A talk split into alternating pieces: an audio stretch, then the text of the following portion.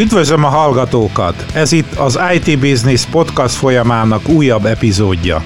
Ma egy olyan cég vezetőjével beszélgetek, amely fontos szereplővé nőtte ki magát a magyarországi informatikai ipar innovációs szegmensében. Mester Sándor vagyok, mai vendégem Cseresnyés Dóra, az Outsoft ZRT vezérigazgatója. Köszönöm, hogy elfogadta a meghívásunkat. Én is köszönöm a meghívást, üdvözlöm a hallgatókat. Egy kicsit a zajokból is és a visszhangból is talán hallhatják a hallgatók, hogy egy irodában ülünk, méghozzá az ön irodájában, az Outsoft vezérigazgatói irodájában, és a kollégák pedig otthonról dolgoznak. Hogy is van ez? Még egy ilyen átmeneti időből lehet, ugye? Hát még az átmenetet sem kezdtük el igazából. Március 16-a óta a teljes cég home office dolgozik, és a visszatérést úgy június vége felé időzítjük, akkor is részlegesen kezdjük még el. Tehát a, a teljes visszatérés az igazából júliusra várható. Több cégvezetővel beszéltem már, lesz egy második hullám, tehát nem szabad elkapkodni ezt a back to work mozdulatot. Ezzel az utóbbival teljesen egyetértek, mi is abszolút ezt a nem szabad elkapkodni valljuk.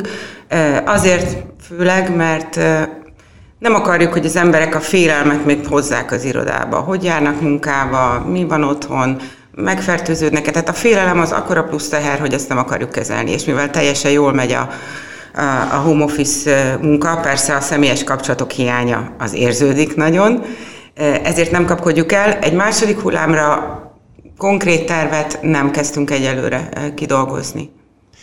Amikor április 1-én átvette a cég vezetését, akkor már, ha jól számoltam, négy-öt hónapot már eltörtött az Outsoftban, tehát nem volt teljesen új ön számára ez a cég. Mondja meg nekem, hogy ki hívta föl önt először, hogy legyen ön a következő vezérigazgató az ERT élén? Természetesen a, a, a tulajdonosok kértek föl, de ez akkor történt, csak ez közvetlenül a váltás előtt történt. Amikor november közepén ide kerültem, akkor még külső tanácsadóként jöttem, és én döntöttem úgy a nyár elején, hogy ott hagyom a korábbi helyemet, ahol majdnem 15 évet töltöttem, elkezdtem körbenézni, keresni, ismerősökkel felvenni a kapcsolatot, tehát én kerestem meg az egyik, hogy a fő tulajdonosunkat, aki régi ismerősöm volt, és ezek szerint meglátták a hátterembe tapasztalatomban azt a fantáziát, amit akkor így külső tanácsadóként, aztán természetesen beléptem később, amit ide tudok hozni. Tehát így indult igazából. Nevezzük meg azt a céget, ahonnan jött, az a Sigma cég. Sigma Technology-tól jöttem, igen, ez egy svéd hátterű cég, szoftverfejlesztés, szoftverfejlesztés támogató tevékenységekkel foglalkozik a konzultáns szektorban. És mit csinált ön ott? Persze én elolvastam a LinkedIn profilját, tehát én készültem, de a hallgatóktól nem várható el, hogy ezzel kezdjék a napot. Természetesen. Hát a tizen, majdnem 15 év alatt elég sok minden volt. Kezdtem műszaki szakszövegíró, vagy inkább a pontos megfogalmazásán information engineerként, tehát aki a, a IT vagy a szoftverfejlesztői csapatokat ilyen szolgáltatásokkal támogatjuk, mint online help, könyvtárak, műszaki szövegek, leírások, és az ehhez kapcsolódó minden, ami információ közléssel átadással jár, tehát ez egy nagy ilyen szolgáltatáscsomag. Aztán utána volt resource management, munkákat allokálni, ügyfelekkel foglalkozni, helyi ügyfelek, nemzetközi ügyfelek. Igazából pozíciót tekintve ilyen operatív vezető voltam, üzletágat vezettem, illetve hát a nemzetközi anyacégnél is ilyen stratégiai vezető csoportban benne voltam, illetve hát egy ilyen Global Operations Manager feladatom is volt, tehát gyakorlatilag minden területet láttam, vagy végigjártam, ami, ami, ami egy ilyen nagy cégben van. Ugye, amiről beszélünk, vagy ez a háttér, ez Magyarországon ez egy 150 fős cég volt, de a nemzetközi szinten e, majdnem ezer fős, illetve még volt még egy nagyobb anyavállalat is, úgyhogy IT területen milyen dolgokba látod bele, miben adott tanácsot, konkrét példát tudna mondani? Hát elsősorban a telekom és az autóiparban voltak ügyfeleink, tehát igazából ezt a kettőt emelném ki, szolgáltatóipar is voltak kisebbek. Üzletágat tekintve pedig a fejlesztés támogató tevékenységek, amik úgy közelebb hozzám tartoztak mondjuk, quality management, konfiguráció management, ez a minden információval kapcsolatos terület, illetve hát a szoftverfejlesztés, mint üzletágnak a, az elindítása Magyarországon is köthető hozzám. Az, hogy ez egy svéd eredetű cég, az mit jelent az ön vezetői kultúrájában? Ezt is előzetesen megbeszéltük, hogy kalandos életem során nekem is volt alkalmam svéd környezetbe dolgozni, már ha az jelenti, hogyha az embernek a főnöke svéd. Kétszer két évet töltöttem el ilyen menedzserrel, vagy ilyen főnökkel. Érzem, tudom, hogy más, mint amit mi gondolunk a menedzsmentről, ugye? Hát igen, igen. Most így, hogy már nem ott vagyok, azt mindenképpen látom. Inkább azt mondanám, hogy egy svéd cégnél minden jót meg lehet tanulni, tapasztalni, ami, ami egy jól működő multinacionális vállalatban jó. Tehát minden jóba volt részem, inkább így mondom. Magyarán ezt mind hozom magammal. Azt remélem, és amit hozzá tudok adni, itt most ugye egy magyar hátterű cégről beszélünk, azt igyekszem hozzáadni.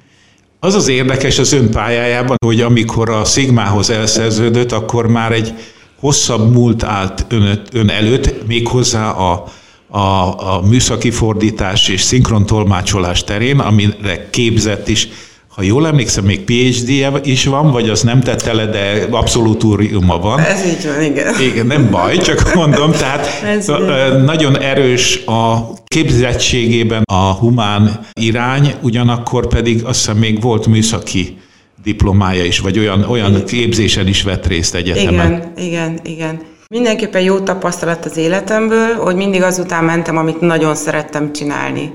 Hiába jó matekos voltam középiskolában, mégis azután mentem, ami, amit úgy éreztem, hogy uff, ez, ez szenvedély. Ez egy nagyon fontos tanulság az életre egyébként, tehát hogy nem hagytam ki olyan lehetőséget, amerre a szenvedélyem vitt volna, mert, mert most ebből élek, tehát úgy érzem, hogy így minden teljes volt, és nyilván amit az ember szenvedéllyel csinál, azt csinálja jól, ebben nagyon hiszek egyébként. De hát ugye, amikor elindultam bölcsész irányba, akkor ugye valamiből kellett élni, tehát nagyon egyszerű prózai a történet, és ez a műszaki terület volt.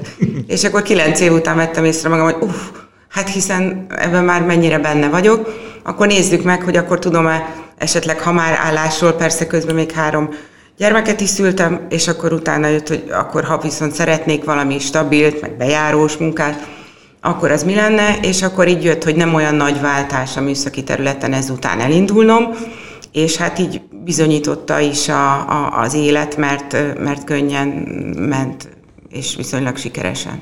Mi tetszett meg az Outsoftban, hogy egy hosszú szigmás pályafutás után pont az Outsoftot választotta? Ami nagyon erős vonzerő volt, az, az, az a nagyon szoros egyetemi háttér. Ugye az Outsoft az a, a Műszaki Egyetem informatikai karának egy spin-off cégeként indult, és továbbra is a, a kutatási együttműködés nagyon erős.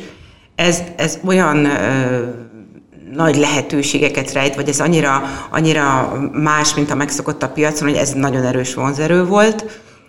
Illetve erős vonzerő volt az is, hogy ö, ö, a hasonló méretű cég, tehát tudom, hogy mit, hogyan kell, mi a stratégiája egy ilyennek, hogy hogyan kell hozzájárulni ehhez, illetve az is, hogy mindaz, amit hozok, azokból, ami itt hiányzik, az könnyen meg tudom, mert már benne van a hátizsákomban, meg tudom itt valósítani, tehát a cselekvési lehetőséget is nagyon láttam benne.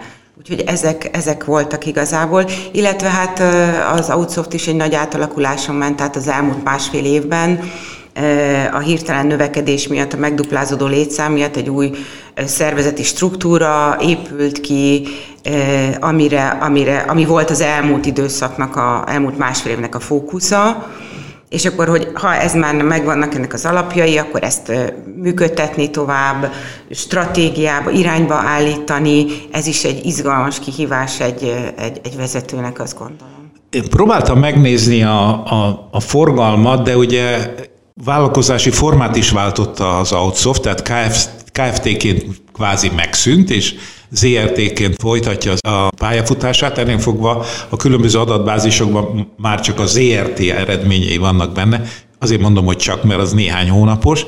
Körülbelül mekkora cég lesz ez a ZRT mondjuk idén, nyilván beleszámolva a, a koronavírus hatását is? Ez egy két milliárdos bevételű cég lesz ebben az évben. És 150 fővel, ugye? Vagy? 150 fő körül vagyunk, igen. És milyen perspektívát rajzolt föl a tulajdonos, vagy a tulajdonosok mit mutattak, vagy önben milyen perspektíva van a cég számára? Tehát milyen jövőképpel kezdte el a munkáját? Hát mindenképpen az, hogy a hatékonyan működjön ez a cég, összeálljanak a megteremtett elemek egy egységes egészé, és egy, egy, egy stratégiába beálljanak. Mindenképpen a, a, a salesnek a, összefogása, rendbehozása, tehát a, a folyamatok ugye már megteremtődtek, de hogy ez hatékonyan működjön, és jó sales csapatként működjünk, ez volt az első feladatok egyike például, illetve hát a hosszú távú növekedési stratégiát azt elindítani, tolni. Ugye egy, tavaly költöztünk ebbe a szép, nagy, új, majdnem 2000 négyzetméteres irodába. Kifejezi ez is nyilván, hogy vannak terveink a jövőre. Van még hely sok embernek, ugye? Tehát... Igen, tehát hogy e- ez, ezeket elindítani, és akkor ezt egy határozott elképzelések mentén tolni. Mi az a egyediség, amit említette az egyetemhez való közelséget, de képességekben, szolgáltatásokban mi az az egyedi dolog, ami az Outsoftot különösen jellemez? A fő profilunk az az egyedi szoftverfejlesztés, tehát olyan komplex rendszereket, okos megoldásokat tudunk az ügyfeleknek létrehozni, amik nem egy kaptafára mennek, vagy nem csak részfeladatokat látunk el. Emellett termékfejlesztés is folyik nálunk, amik még nem jelentik nagy részét a profilunknak feltétlenül, de ez pontosan még most ugye a megalapozási, felfutási fázisban van, amit ugye a kutatásfejlesztésre fordítottunk, illetve hát ez a technikai kiválóság, a szoros egyetemi háttér, az, hogy szívesen jönnek hozzánk a végző egyetemisták, gyakorlatra is szívesen jönnek, hogy a, tulajdonképpen a legjobbak felső rétegéből tudunk építkezni, és ez vonzó azok számára is, akik nem onnan jönnek. Tehát, hogy a technikai kiválóság, meg az egyedi szoftverfejlesztés, ez a, ezt a kettőt emelném talán ki.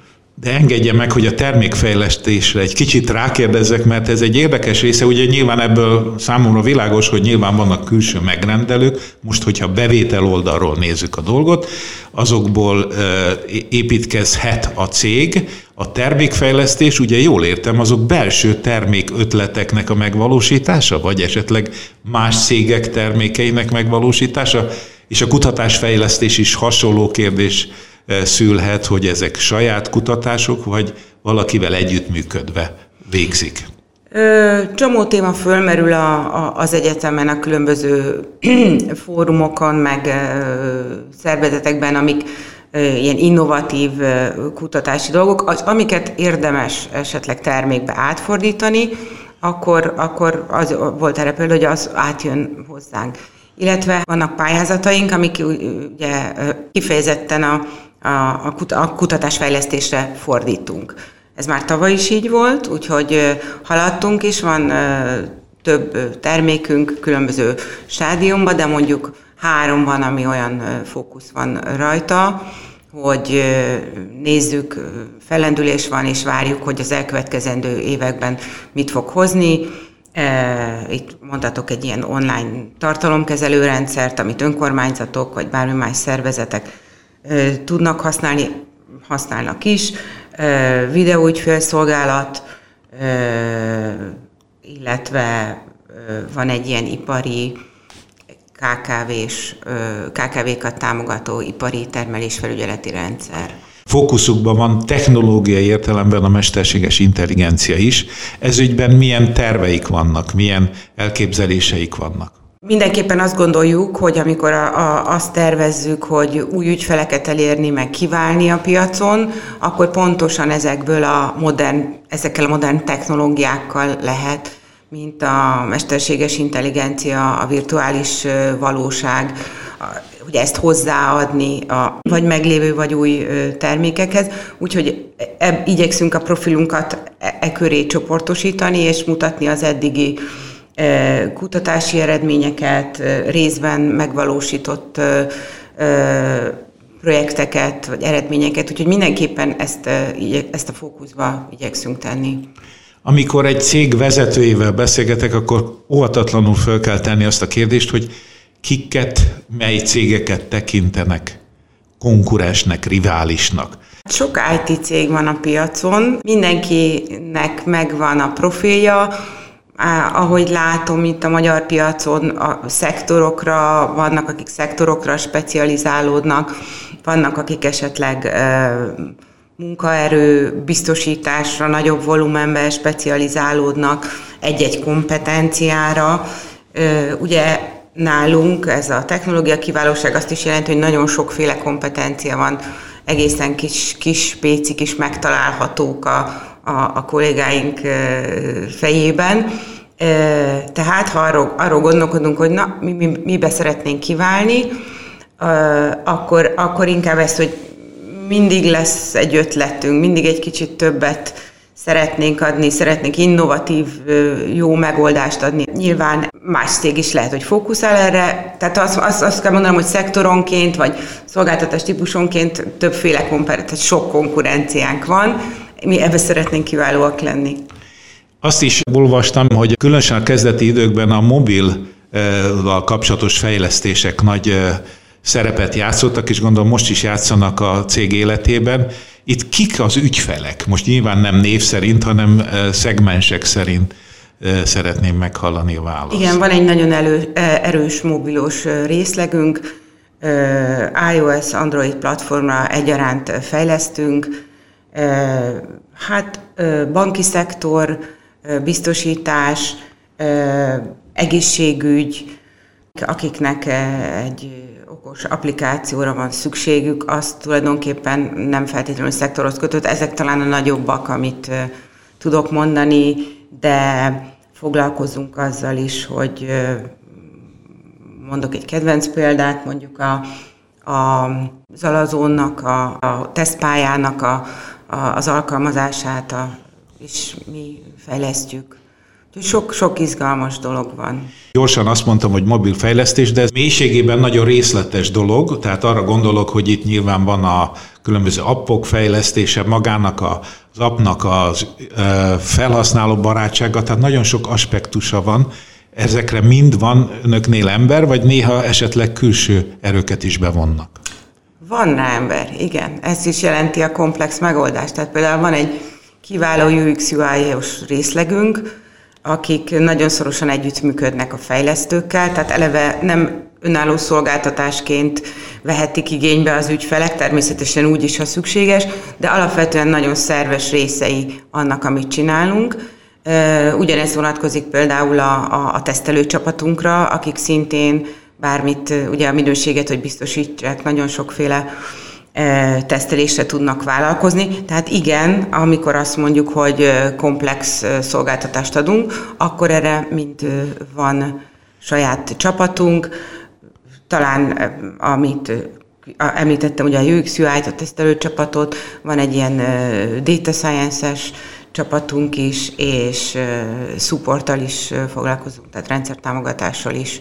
Mi a legnagyobb kívás a jelenlegi időkben? Mire koncentrál a leginkább? Szerencsére az átállás, az otthoni munkavégzése az gyakorlatilag nagyon klasszul és simán sikerült, de mindenképpen volt egy fókusz, hogy a csapatot egybe tartjuk, és az információkat tudjuk megosztani velük.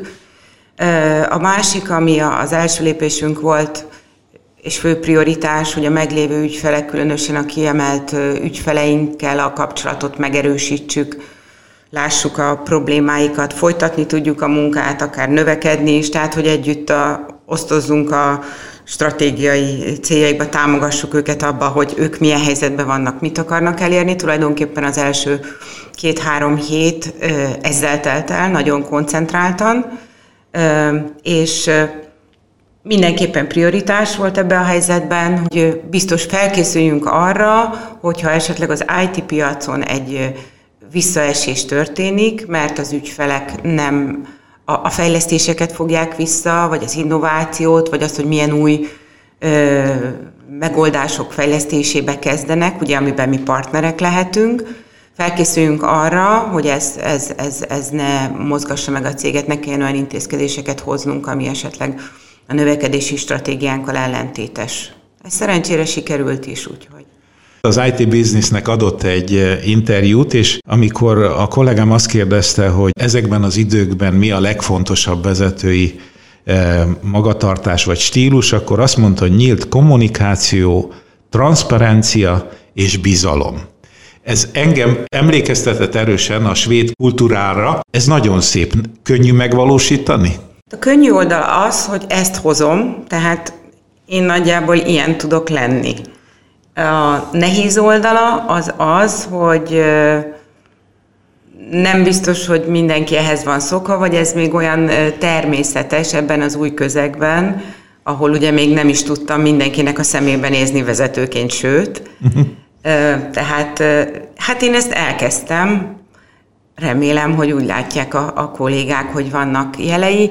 Nyilván időbe telik az, hogyha a ami értékeket én hozok, az, azt úgy mindenki megszokja, meg úgy, meg úgy közösen osztozzunk benne. Mindenkinek más a háttere, tehát van, akinek könnyebb ezzel azonosulni, van, akinek nehezebb. Nyilván én is odafigyelek, hogy hol nem lehet csak így végig süvíteni, mint egy szélvész, és akkor nem találok semmi megértésre, az, annak nincs értelme. Amikor a LinkedIn profilját megtanultam, szó szerint elejétől végig az utolsó sorig elolvastam, akkor pont az utolsó sorokban találtam egy nagyon érdekes dolgot. A, a, azt hiszem, hogy valamilyen tagságok, vagy ilyesmi Igen. membership rovatban, Igen. hogy milyen szövetségeknek, Igen. társadalmi szervezeteknek a tagja, és ott benne volt, hogy ön tagja a menzának. Ez így van, igen. Ami ugye azt jelenti, hogy a, ez egy non-profit szervezet, és azok lehetnek tagjai, akik egy bizonyos szint fölött teljesítik a menza oldal, a magyarországi menza oldalon lévő tesztet, jól mondom?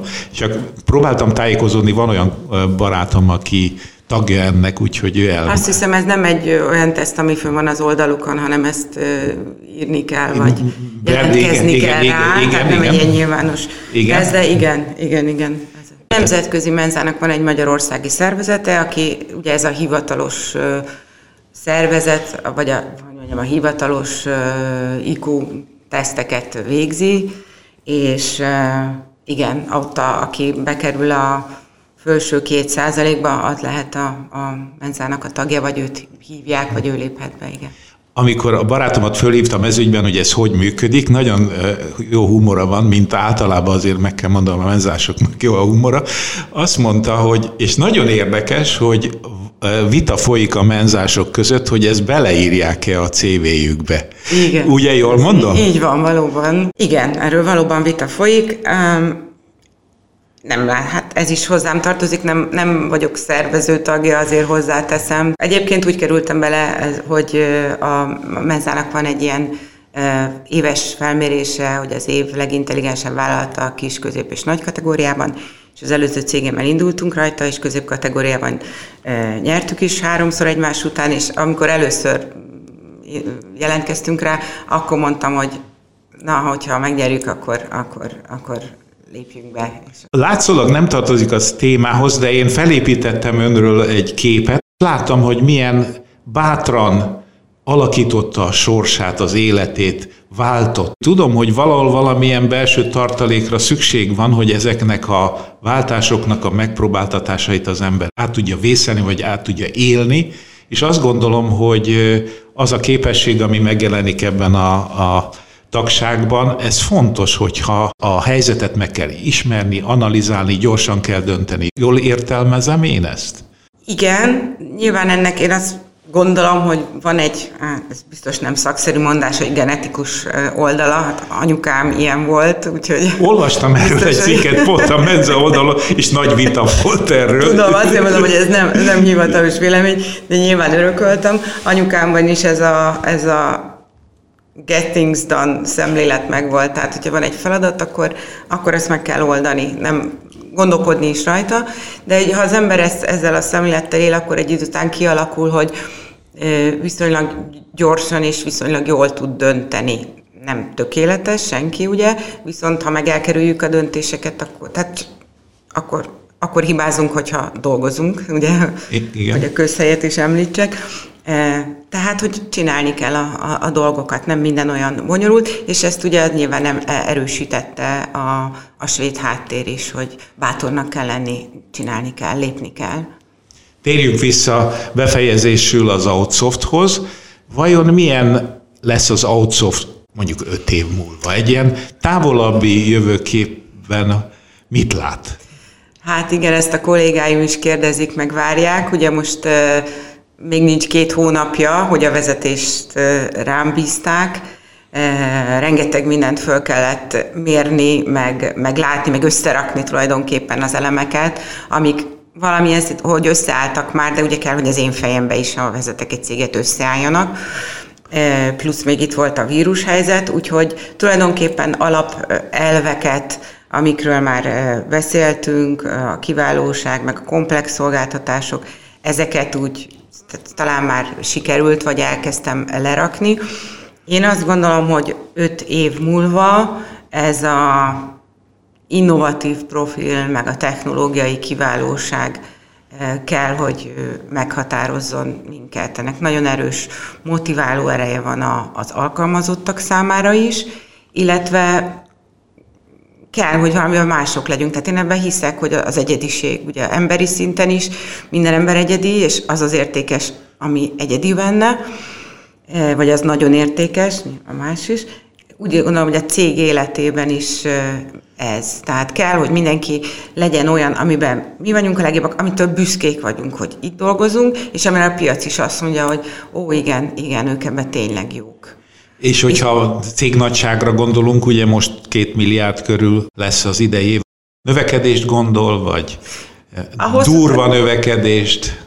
A hosszú távú stratégiánk az mindenképpen a növekedés. Én jobb szeretek emberekbe számolni, mert az úgy személyesebb, meg megfoghatóbb. A durva növekedés az, az, az megtörtént az elmúlt, ugye 2011 óta, vagy 2011-ben alakult az Outsoft, az elmúlt kilenc évben meg volt a durva növekedés, a nulláról a 150-re. Nyilván nem ilyen mértékű lesz, de öt év múlva azért azt gondolom, hogy, hogy jelentősen létszámban is és árbevételben is növekedésre számítunk. Minél stabilabbak vagyunk, minél karakteresebb a, a profilunk, annál inkább meg fogjuk ezt valósítani. És elképzelhető, hogy nemzetközi vizekre is eveznek? Ó, mindenképpen, mindenképpen ez a terv. Nyilván ez is volt az egyik döntő faktor, amikor én ide kerültem, azt gondolom a, a tulajdonosok szemében, hogy ilyen tapasztalatot hozok. Amikor nemzetközi vizekről beszélünk, akkor egyrészt beszélünk arról, hogy nemzetközi cégek felé nyitás Magyarországon, és emellett, hogy megjelenni nemzetközi piacon, tehát direktbe külföldre szállítani. Ez ügyben már abszolút el megtörténtek a kezdő és első lépések a, a cégen belül. Ez magunktól is elvárás, a munkatársainktól is elvárás, illetve hát ebbe, ebben nagyon látjuk a jövőt. Nagyon köszönöm a beszélgetést, és sok szerencsét kívánok önnek. Én is köszönöm a meghívást. És a hallgatóknak pedig köszönöm a figyelmet.